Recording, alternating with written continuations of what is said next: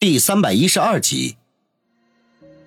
不管怎么样，有人在旁边，于是他再次努力了，喊出“水”这个字眼尽管连他自己都觉得那不是正确的发音。等了片刻，他干裂的嘴唇上忽然被人用水沾湿了，他感觉到嘴唇上火辣辣的痛，可是仍旧毫不犹豫地伸出舌头，将那些微末的水渍舔进了口中。这是第一次，他发现水居然是那么的甘甜。随着他舔舐的动作，更多的水送到了他的嘴边。他像是流浪在沙漠里的独行者，忽然看到了绿洲，找到了水源，贪婪又疯狂地吸食每一滴水。那些清冽冽的水流进了口中，湿润了他的百骸，使他无比的舒服，情不自禁地发出了呻吟之声。他这次清醒的时间很短暂，也许只有几分钟，甚至更短。舔舐进了几口水之后。他便再度陷入到了无穷无尽的黑暗之中，仿佛永远都看不见光明。不知道过去了多久，意识再次回归。这一次，他感觉到自己有了一些力气，试着将眼睛缓缓地睁开。在一片血红中，他模糊地看到了一些影像，有的是动态的，有的是静止的。能够看到一些东西，他高兴极了，立刻便尝试着想要开口说话。结果发现他的声音依旧刺耳含糊，而且喉咙痛得厉害，不能说话。他没有放弃，将目标转移到移动身体上来。可是稍微一动，无数的剧痛便如潮水一般蜂拥而至，然后全部集中到胸口，瞬间炸裂开。他的脑袋轰的一声没了知觉。时间继续在流逝。他第三次获得意识的时候，第一时间睁开眼睛。他惊奇地发现自己可以看见东西了，虽然有些重影，但是却很清晰。时间应该是晚上，因为周围很黑，只有一些昏暗的灯光从门缝里渗透进来，给这黑暗带来了一些生机。他试着转动头部，想要看看周围的环境，剧痛仍然在，却没有上次那么强烈。这是一间很宽敞的病房，他脑海里依稀有些印象。短时间却想不起来，床边有个模糊的人影，正拄着下颌打着瞌睡，散落在肩头的长发可以断定对方是个女人。王宇有好多个女人，这使他不禁暗想：她是哪个？成功的了解环境之后，王宇信心大增。他试着移动自己的手臂，很好，他能够感觉到胳膊的存在。而且随着他发出的指令，手指先动了起来，不过很吃力，仅仅片刻他就没了力气。唉，看来只能下次了。王宇心想，这么一会儿的功夫，那刚刚获得的一丝力气彻底耗尽了。他睁大眼睛，想要多看看这个基本笼罩在黑暗里的世界，可是下一秒，他的意识又开始模糊了。第四次醒过来的时候，王宇觉得自己仿佛睡了整整一个世纪。温暖的阳光照射在身上，说不出的舒服和惬意。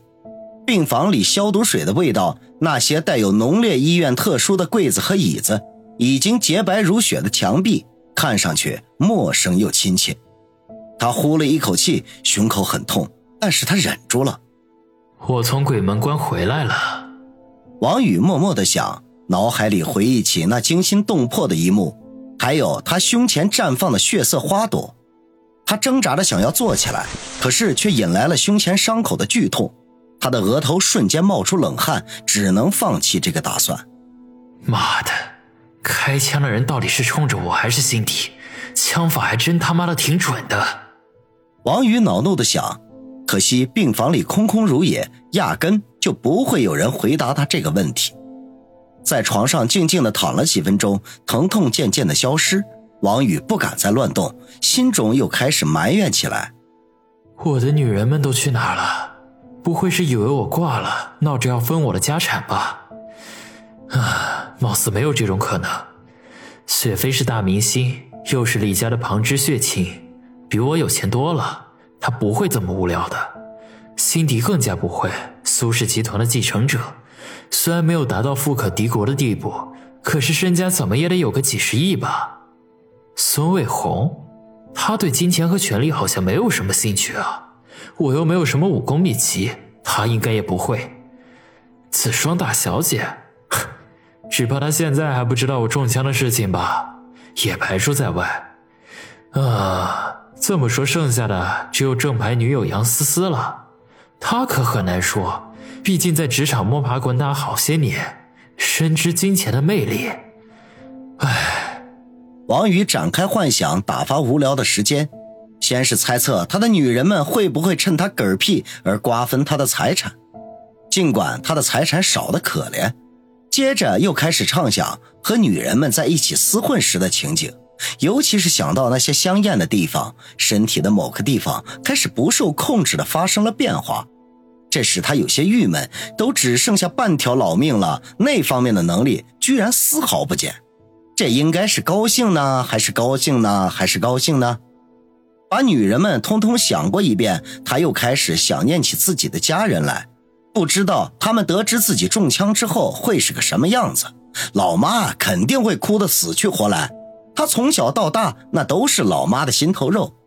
老爸表面上一定是故作镇定，然后趁着没人注意，找个没人的地方暗自流泪。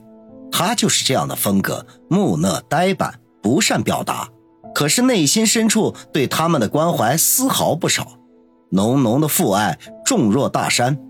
王鑫就不好说了，这个亲妹鬼灵精怪，虽然可能会哭得稀里哗啦。但是见到他还没立刻嗝屁，肯定会没心没肺的继续去追他的星，倒卖林雪飞的签名照。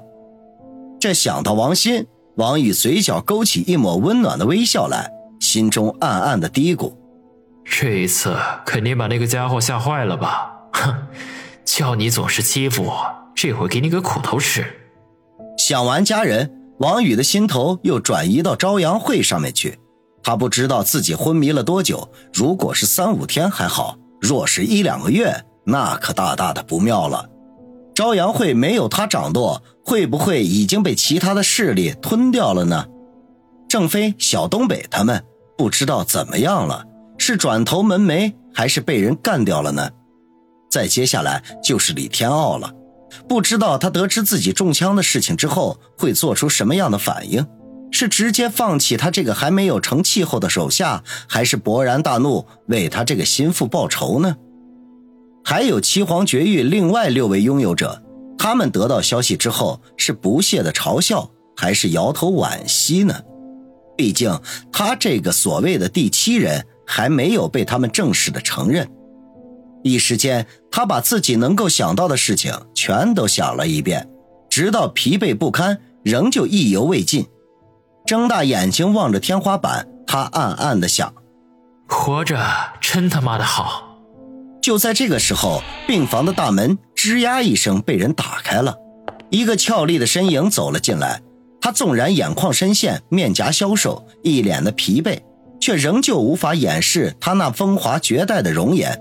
他不是别人，正是万众瞩目、被无数男人视为梦中情人的大明星林雪飞。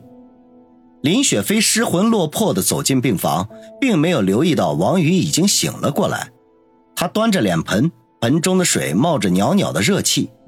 王宇见是林雪飞，心中一愣，忙不迭地闭上眼睛，心中暗道：“还是雪飞最有良心，肯降贵屈尊在医院里伺候我。这份情谊比天高，比地厚。”林雪飞默默地走到床前，将脸盆放在床边的柜子上。拿起旁边一条崭新的毛巾，在水中浸湿，接着拧干。看了一眼床上的王宇，眼中流露出无限的爱意。他缓缓地打开王宇身上的被子，解开病号服的扣子，开始温柔地为他擦拭身体。